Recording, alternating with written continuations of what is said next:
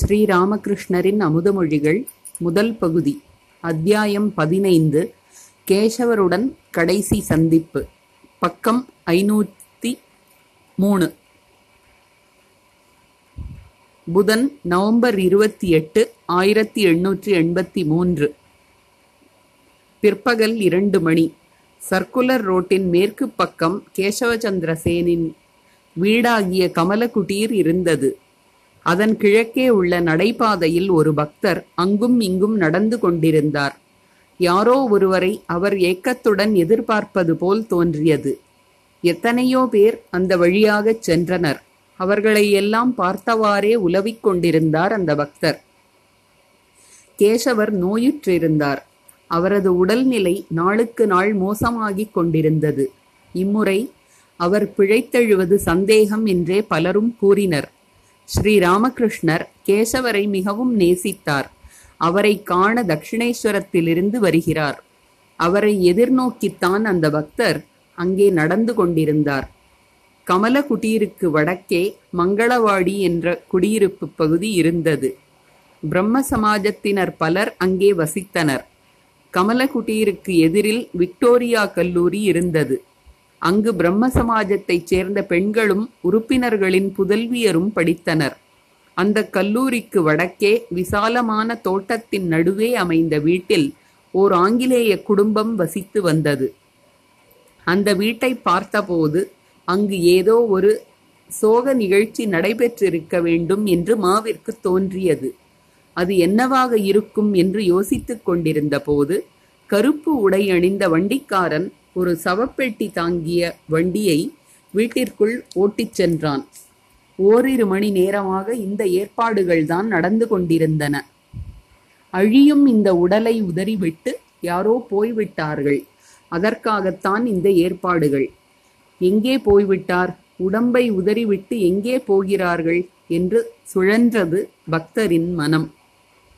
எத்தனையோ வண்டிகள் வடக்கே இருந்து தெற்கே சென்ற வண்ணம் இருந்தன. குருதேவர் வருகிறாரா என்று ஒவ்வொரு வண்டியையும் பக்தர் ஆவலுடன் உற்று பார்த்து கொண்டிருந்தார். மாலை ஐந்து மணி ஆகியது. குருதேவரின் வண்டி வந்து சேர்ந்தது. அவருடன் லாட்டுவும் ஓரிரு பக்தர்களும் வந்திருந்தனர். மாவும் ராக்காலும் அவர்களுடன் சேர்ந்து கொண்டனர். கேசவரின் வீட்டினர் விரைந்து வந்து குருதேவரை வரவேற்று மாடிக்கு அழைத்துச் சென்றனர். அங்கு விருந்தினர் அறைக்கு தெற்கு வராந்தாவில் ஒரு கட்டில் போடப்பட்டிருந்தது. அந்த கட்டிலில் குருதேவரை அமரச் செய்தனர். கேசவரின் வருகைக்காக குருதேவர் நீண்ட நேரம் காத்திருந்தார். கேசவர் ஓய்வெடுத்துக் கொண்டிருப்பதாகவும் சிறிது நேரத்தில் வந்துவிடுவார் என்றும் கேசவரின் சீடர்கள் பணிவான குரலில் தெரிவித்தனர். கேசவரின் உடல்நிலை மோசமாக இருந்தது. அதனால்தான் அவருடைய சீடர்களும் வீட்டாரும் அவரை எச்சரிக்கையுடன் கவனித்து வந்தனர். குருதேவரோ கேசவரை பார்க்கும் மாவலில் அமைதி இழக்கத் தொடங்கினார். ஸ்ரீ ராமகிருஷ்ணர் கேசவரின் சீடர்களிடம் என்னப்பா அவர் வரவேண்டும் என்று என்ன அவசியம்? ஏன் நானே உள்ளே சென்று அவரை பார்க்கக்கூடாது? பிரசன்னர் பணிவாக சுவாமி அவரே சில சில நிமிடங்களில் இங்கு வந்து விடுவார். ஸ்ரீ ராமகிருஷ்ணர் சரிதான் போங்கள் ஏன் இப்படி குழப்புகிறீர்கள்? நானே உள்ளே போகிறேன். குருதேவரின் கவனத்தை திருப்புவதற்காக பிரசன்னர் கேசவரை பற்றி பேசத் தொடங்கினார். பிரசன்னர் அவரது நிலை இப்போது அடியோடு மாறியுள்ளது. தங்களைப் போலவே அவர் தேவியிடம் பேசுகிறார். அம்பிகை பேசுவதை கேட்டு சிரிக்கிறார் அழுகிறார். உலகின் தாயான அம்பிகையுடன் கேசவர் பேசினார் சிரித்தார் அழுதார் என்பதை கேட்டதும் குருதேவர் பரவச நிலை அடைந்தார். அப்படியே சமாதியில் ஆழ்ந்தார். அப்போது குளிர்காலம். குருதேவர் பச்சை நிறமுடைய கம்பளிச் சட்டை அணிந்து அதன் மீது ஒரு சால்வையை போர்த்திக் கொண்டிருந்தார். நிமிர்ந்து உட்கார்ந்த நிலை கண்கள் இமைக்கவில்லை.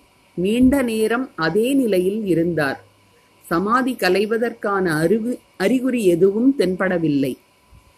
மாலை சாய்ந்து இரவு நேரம் வந்தது. குருதேவருக்கு சிறிது புற உணர்வு திரும்பியது. விருந்தினர் அறையில் விளக்கு ஏற்றப்பட்டது. குருதேவரை அங்கு அழைத்துச் செல்வதற்கான ஏற்பாடுகள் செய்யப்பட்டன. மிகுந்த சிரமத்தின் பேரில் அங்கே கூட்டிச் சென்றனர். அந்த அறையில் சோஃபாக்கள் நாற்காலிகள் அலமாரிகள் கேஸ் விளக்குகள் என்று பல்வேறு சாமான்கள் இருந்தன. குருதேவரை ஒரு சோஃபாவில் அமரச் செய்தனர். அமர்ந்த உடனே புறவுலக நினைவிழந்து மீண்டும் பரவசத்தில் ஆழ்ந்தார் அவர். அந்த நிலையிலேயே சோஃபாவை பார்த்தபடி ஏதோ போதையில் பேசுபவர் போல் இவையெல்லாம் முன்பு அவசியமாக இருந்தன.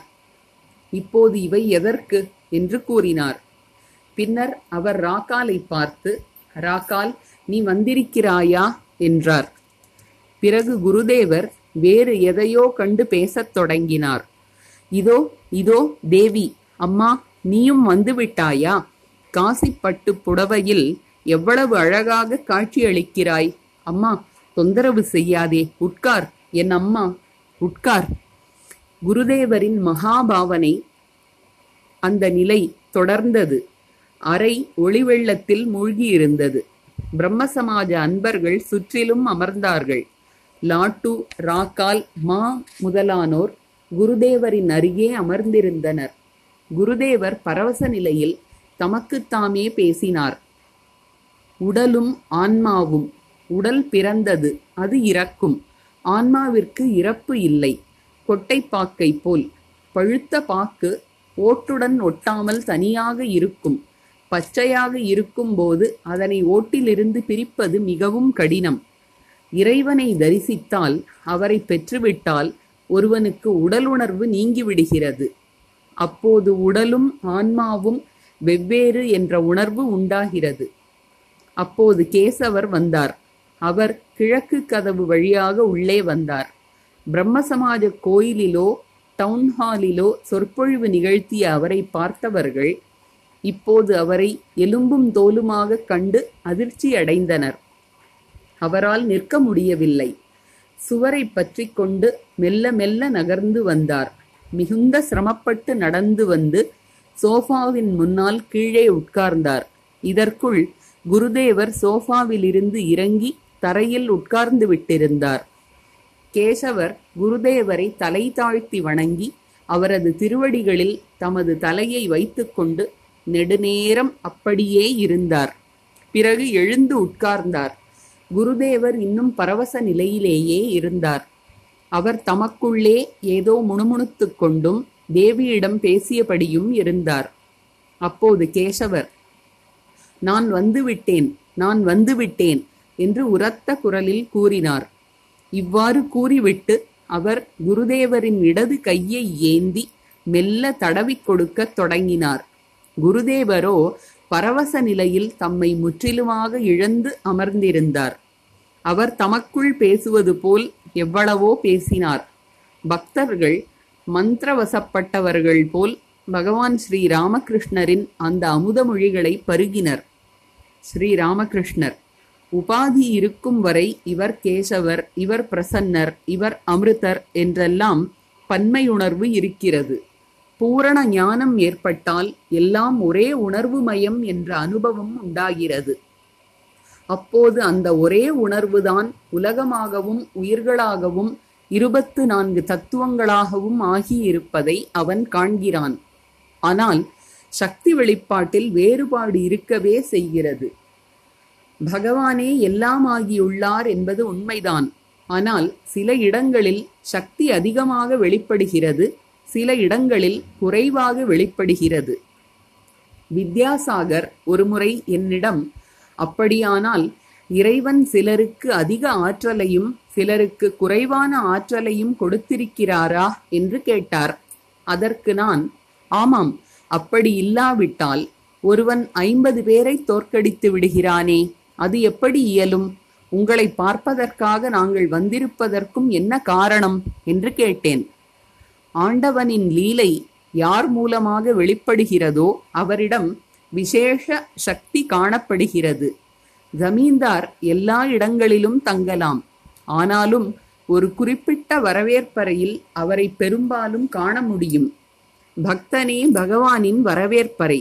பக்தனின் உள்ளத்தில் திருவிளையாடல் புரிவதை பகவான் விரும்புகிறார். பக்தனின் உள்ளத்தில் அவரது விசேஷ சக்தி வெளிப்படுகிறது. அத்தகைய பக்தனின் அடையாளம் என்ன? பெரிய பெரிய காரியங்கள் சாதிக்கப்படுகின்ற இடங்களில் இறைவனின் விசேஷ சக்தியின் வெளிப்பாடு உள்ளது. இந்த ஆத்யா சக்தியும் பரபிரம்மமும் பிரிக்க முடியாதவை. ஒன்றை விட்டுவிட்டு மற்றொன்றை நினைப்பதென்பது முடியாது. ஒளியும் மாணிக்கமும் போல். மாணிக்க கல்லை விட்டுவிட்டு அதன் ஒளியை மட்டும் நினைப்பது நடக்காத காரியம். அதுபோலவே ஒளியை நீக்கி மாணிக்கக் கல்லை மட்டும் நினைப்பதும் இயலாது. பாம்பும் அதன் வளைந்து வளைந்து செல்லும் இயல்பும். பாம்பை விட்டுவிட்டு வளைந்து செல்லும் இயல்பை நினைக்க முடியுமா? வளைந்து செல்லும் இயல்பை தவிர்த்துவிட்டு பாம்பை நினைப்பதும் முடியாத காரியம். ஆத்யா சக்திதான் இந்த உயிர்களாகவும் உலகமாகவும் இருபத்து நான்கு தத்துவங்களாகவும் ஆகியிருக்கிறாள். அனுலோமம் விலோமம். நுண்மையான ஆத்யா சக்தி படிப்படியாக தூலமான உயிர்களாக உலகமாக தத்துவங்களாக ஆவது அனுலோமம். இந்த தூல வெளிப்பாடுகள் மீண்டும் நுண்மையான ஆத்யா சக்தியில் ஒடுங்குவது விலோமம். ராக்கால் நரேந்திரன் முதலிய இந்த இளைஞர்களுக்காக நான் ஏன் இவ்வளவு ஏங்குகிறேன்? இவர்களுக்காக இப்படி ஏங்கித் திரிந்தால் எப்போதுதான் நீங்கள் பகவானை நினைப்பது? என்று என்னிடம் ஹாஸ்ரா கேட்டான். கேசவரும் மற்றவர்களும் புன்னகைத்தனர். எனக்கு பெரும் கவலையாகிவிட்டது. தேவியிடம் சென்று அம்மா என் நிலை இப்படியாகியதே. இந்த இளைஞர்களுக்காக ஏன் ஏங்குகிறாய்? என்று ஹாஸ்ரா கேட்கிறானே என்று முறையிட்டேன். பிறகு போலாநாத்திடம் இது பற்றி கேட்டேன். போலாநாத் சொன்னார் மகா மகாபாரதத்தில் இந்த விஷயம் உள்ளது. சமாதியில் நிலைத்த ஒருவர் கீழே வரும்போது எதை ஆதாரமாகக் கொள்வார்? சத்வகுண பக்தர்களைத்தான். மகாபாரத விளக்கத்தை கேட்ட பிறகுதான் நிம்மதி. அனைவரும் சிரித்தனர். ஹாஸ்ராவை குற்றம் சொல்வதற்கில்லை. சாதக நிலையில் இருக்கும்போது இது அல்ல இது அல்ல என்று ஆராய்ச்சி செய்து முழு மனத்தையும் இறைவனிடம் செலுத்த வேண்டும். ஆனால் சித்த நிலையில் விஷயமே வேறு. இறைக்காட்சிக்கு பிறகு அனுலோம விலோமம். இறைக்காட்சிக்கு முன்னால் இதுவல்ல இதுவல்ல என்று தள்ளிய அனைத்தையும் ஏற்றுக்கொள்ளுதல். வெண்ணெய் எடுக்க வேண்டுமானால் முதலில் அதை மோரிலிருந்து பிரித்தாக வேண்டும். வெண்ணெய் எடுத்த பிறகு மோரிலிருந்துதான் வெண்ணெய் வெண்ணெயை வெண்ணெய் சேர்ந்ததுதான் மோர் என்பதை அறிந்து கொள்கிறோம். அதுபோல் இறைவனே அனைத்துமாக ஆகியிருக்கிறார் என்பதை திட்டவட்டமாக உணர்கிறோம். சில இடங்களில் அதிக பிரகாசம் சில இடங்களில் குறைவான பிரகாசம். கடல் பொங்கினால் கரையெங்கும் ஒரே தண்ணீர்மயமாக இருக்கும். முன்பு சுற்றி வளைந்து நெளிந்து செல்லும் நதியின் வழியாக படகை செலுத்தித்தான் கடலை அடைய வேண்டும். இப்போதோ வெள்ளப்பெருக்கில் எங்கு பார்த்தாலும் தண்ணீர். எனவே படகை நேராகச் செலுத்தி கடலை அடைந்து விடலாம்.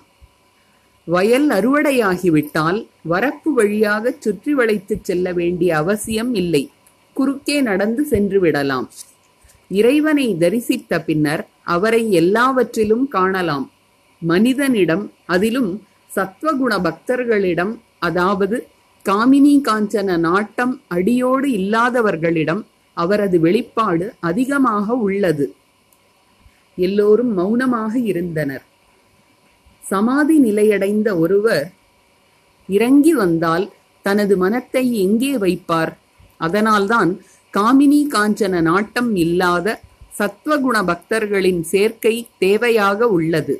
இல்லாவிட்டால் சமாதி நிலையை அடைந்தவர்கள் எதை பற்றி கொண்டு வாழ்வார்கள்?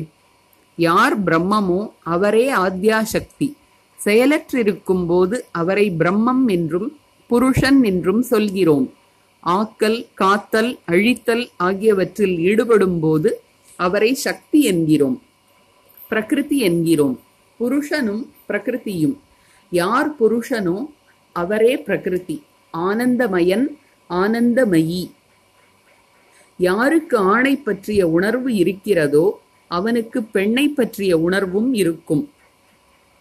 தந்தையை அறிபவனுக்கு தாயை பற்றிய அறிவும் இருக்கும். கேசவர் சிரித்தார். இருள் பற்றிய அறிவு உடையவனுக்கு ஒளியைப் பற்றிய அறிவும் இருக்கும். இரவைப் பற்றிய அறிவு உடையவனுக்கு பகலைப் பற்றிய அறிவும் இருக்கிறது. இன்பத்தை பற்றிய அறிவு உடையவனுக்கு துன்பத்தை பற்றிய அறிவும் இருக்கிறது. இவை உங்களுக்கு புரிகிறது அல்லவா? கேசவர் சிரித்தபடியே ஆம் புரிந்து கொண்டேன். ஸ்ரீராமகிருஷ்ணர் அன்னை எந்த அன்னை? உலகின் அன்னை. யார் உலகை படைத்திருக்கிறாளோ காக்கிறாளோ தன் குழந்தைகளை எப்போதும் காப்பாற்றுகிறாளோ அறம் பொருள் இன்பம் வீடு என்று யார் எதை விரும்பினாலும் அதை அவர்களுக்கு கொடுக்கிறாளோ அந்த அன்னை. உண்மையான குழந்தை தாயை பிரிந்திருக்க முடியாது. தாய்க்கு எல்லாம் தெரியும். உண்பது உறங்குவது திரிவது இவைதான் குழந்தை செய்பவை. வேறு எதை பற்றியும் குழந்தை கவலைப்படுவதில்லை. கேசவர் ஆம் சுவாமி. பேசிக்கொண்டிருக்கும் போதே குருதேவர் சாதாரண நிலைக்கு திரும்பிவிட்டார். முகத்தில் புன்னகை தவழ கேசவரை நோக்கி பேசினார்.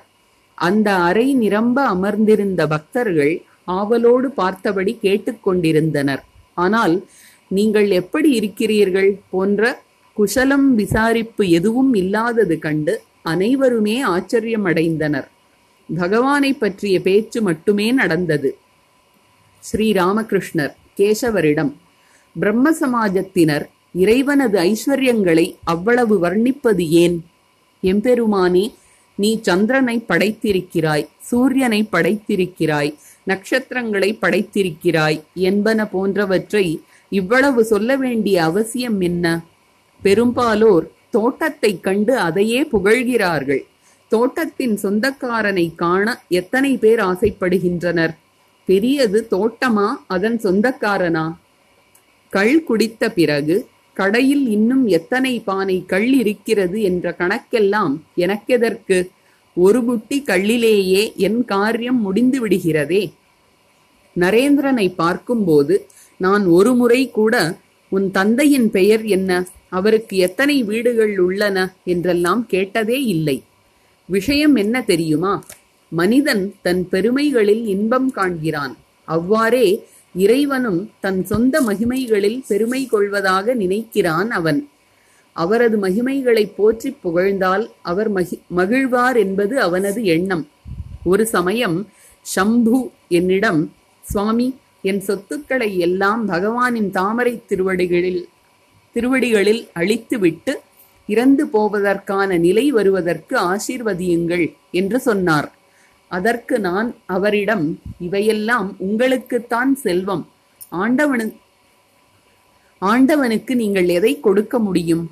அவருக்கு இவையெல்லாம் வெறும் கல்லும் மண்ணுமே என்றேன்.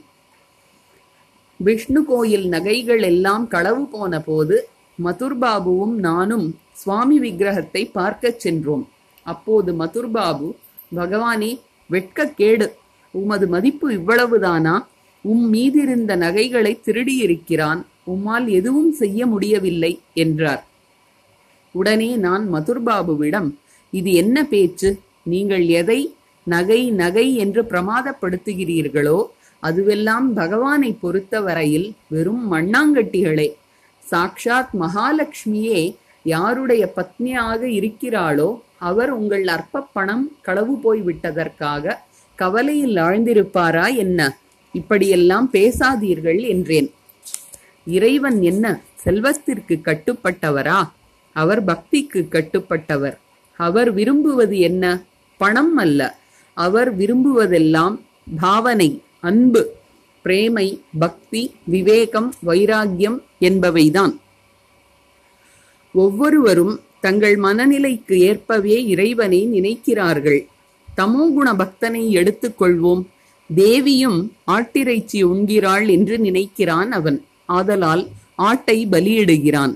ரஜோகுண பக்தன் பல்வேறு வகையான சோறும் கறிகளும் சமைத்து நிவேதிக்கிறான். சத்வகுண பக்தனின் பூஜையில் ஆடம்பரம் இருக்காது. அவனது பூஜையைப் பற்றி பிறர் அறிந்து கொள்ளவே முடியாது.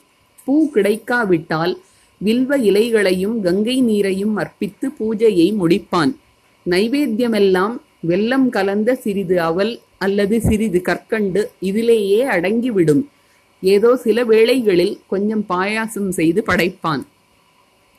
மூன்று குணங்களையும் கடந்த பக்தர்களும் உள்ளனர். அவர்கள் குழந்தை இயல்பு கொண்டவர்கள். தெய்வ நாமத்தை ஜபிப்பதுதான் அவர்கள் செய்யும் பூஜை. தெய்வ நாமம் புனிதமானது. புன்சிரிப்போடு கேசவரிடம் உங்களுக்கு உடல் நலம் சரியில்லை. அதற்கொரு காரணம் உண்டு. பல்வேறு பாவனைகள் உங்கள் உடலில் புகுந்து சென்றுள்ளன. அதனால் நோய் வந்துள்ளது. பரவச நிலை வரும்பொழுது நாம் ஒன்றும் அறிவதில்லை. பல நாட்களுக்குப் பிறகு அது உடல் நலத்தை பாதிக்கிறது. பெரிய நீராவி கப்பல்கள் கங்கையை கடந்து செல்வதை பார்த்திருக்கிறேன். அவை போகும்போது அதன் விளைவு ஒன்றும் தெரிவதில்லை. ஆனால் சிறிது நேரம் கழிந்த பிறகோ அம்மம்மா அலைகள் பளார் பளார் என்று கரைகளில் மோதுகின்றன. என்ன அமளி துமளி. சில வேளைகளில் கரையின் ஒரு பகுதி இடிந்து கூட போகலாம். ஒரு குடிசையில் யானை புகுமானால் குடிசையை முற்றிலுமாக ஓர் உலுக்கு உலுக்கி கீழே தள்ளிவிடுகிறது. பரவச நிலை என்னும் யானை உடம்பாகிய குடிசையில் புகுந்து அதை உலுக்குகிறது. என்ன நடக்கிறது தெரியுமா? வீடு தீப்பிடித்தால் முதலில் உள்ளே இருக்கும் சில பொருட்கள் எரிகின்றன. பிறகு ஒரே கூச்சலும் குழப்பமும். அதுபோல் ஞானத்தீயும் முதலில் காமம் குரோதம் முதலிய எதிரிகளை அழிக்கிறது. பின்பு நான் உணர்வை அழிக்கிறது. பிறகு உடம்பில் ஆரம்பிக்கிறது ஒரு பெரிய அமளி. எல்லாம் முடிந்துவிட்டது என்று நீங்கள் நினைக்கலாம். ஆனால் நோயில் இம்மியளவு மீதி உள்ளவரை இறைவன் உங்களை விடமாட்டார். ஆஸ்பத்திரியில் பெயரை பதிவு செய்துவிட்டால் பிறகு வெளியே வர முடியாது.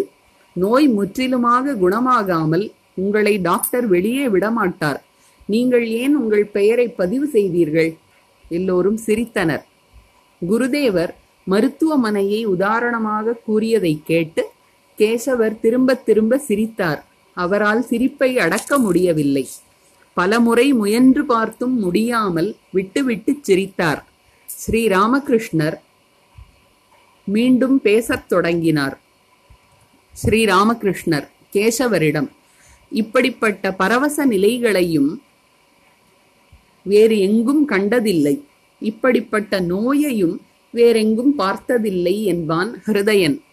அப்போது நான் தீராத வயிற்றுப்போக்கு நோயால் அவதிப்பட்டேன். வெளிக்கும் போய்க்கொண்டே இருப்பேன்.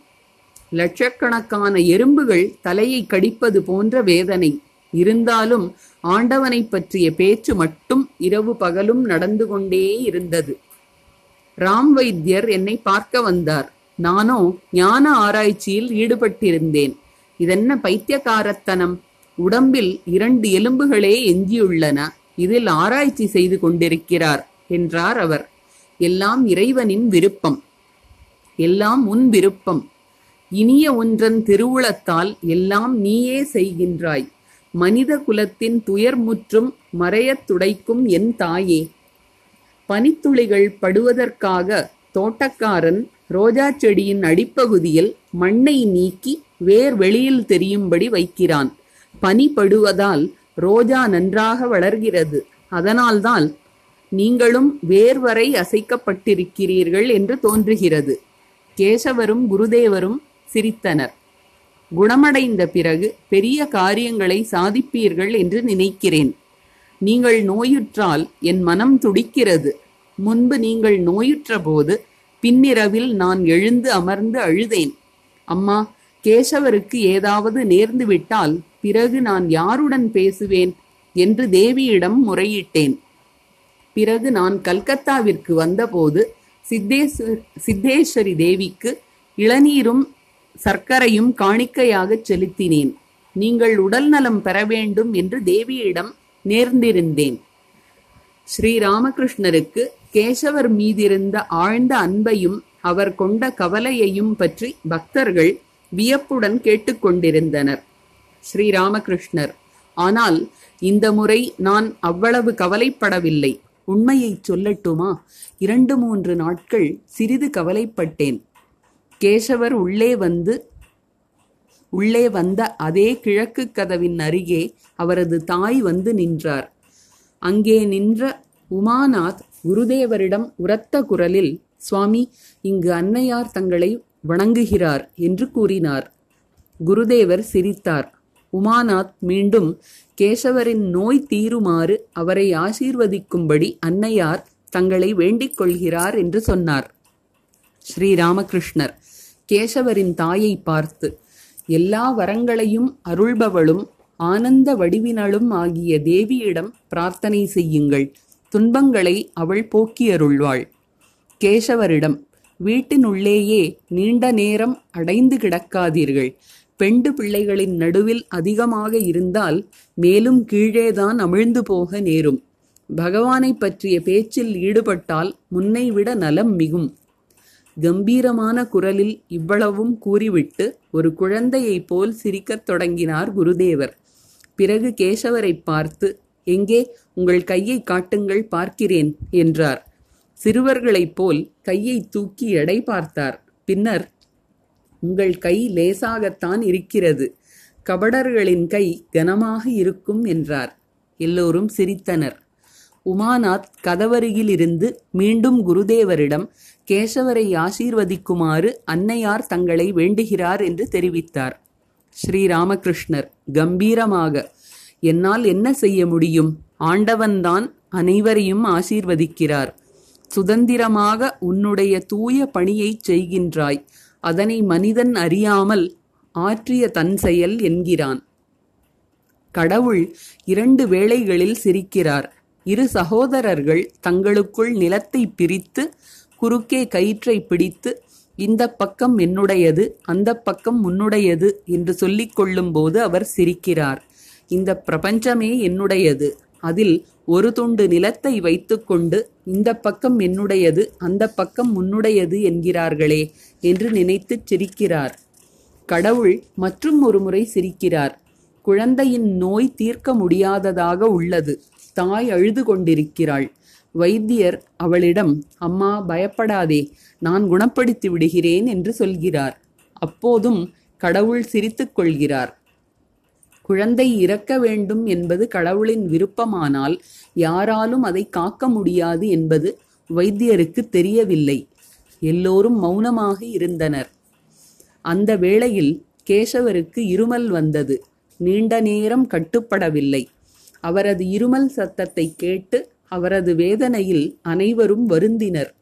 வெகு நேரம் கழிந்து மிகவும் முயற்சி செய்த பிறகு ஒரு சிறிது அடங்கியது. அவரால் மேலும் அங்கிருப்பதற்கு முடியவில்லை. குருதேவர் முன்பு தரையில் சாஷ்டாங்கமாக வீழ்ந்து வணங்கினார் அவர். பிறகு முன்பு போல் மிகவும் சிரமப்பட்டு சுவரை பிடித்துக்கொண்டே தம் அறைக்குச் சென்றார். குருதேவருக்கு சிற்றுண்டி அளிக்க ஏற்பாடு செய்திருந்தனர். கேசவரின் மூத்த மகன் அவரது அருகில் வந்து அமர்ந்தான். அமிர்தர் அந்த பையனை குருதேவருக்கு அறிமுகப்படுத்தி இவன்தான் கேசவரின் மூத்த மகன். நீங்கள் இவனை ஆசீர்வதித்து அருளுங்கள். ஓ இதென்ன? இவன் தலையில் கை வைத்து ஆசீர்வாதம் செய்யுங்கள் என்று வேண்டிக் கொண்டார். அதற்கு அவர் என்னால் ஆசீர்வதிக்க இயலாதே என்று சொல்லிவிட்டு இனிய புன்சிரிப்போடு கேசவருடைய மகனது உடலை தம் கையினால் மென்மையாக தடவிக் கொடுத்தார். அமிர்தர் புன்சிரிப்போடு சரி அப்படியானால் உடம்பை தடவி கொடுங்கள் எல்லோரும் சிரித்தனர். அமிர்தர் முதலிய பிரம்ம சமாஜ அன்பர்களிடம் குருதேவர் கேசவரை பற்றி பேசினார். ஸ்ரீராமகிருஷ்ணர் நோய் குணமாகட்டும் என்றெல்லாம் என்னால் சொல்ல இயலாது. அந்த சக்தியை நான் ஒருபோதும் தேவியிடம் கேட்டதில்லை. அம்மா எனக்கு சுத்த பக்தியை கொடு என்று மட்டுமே நான் அவளிடம் பிரார்த்திக்கிறேன்.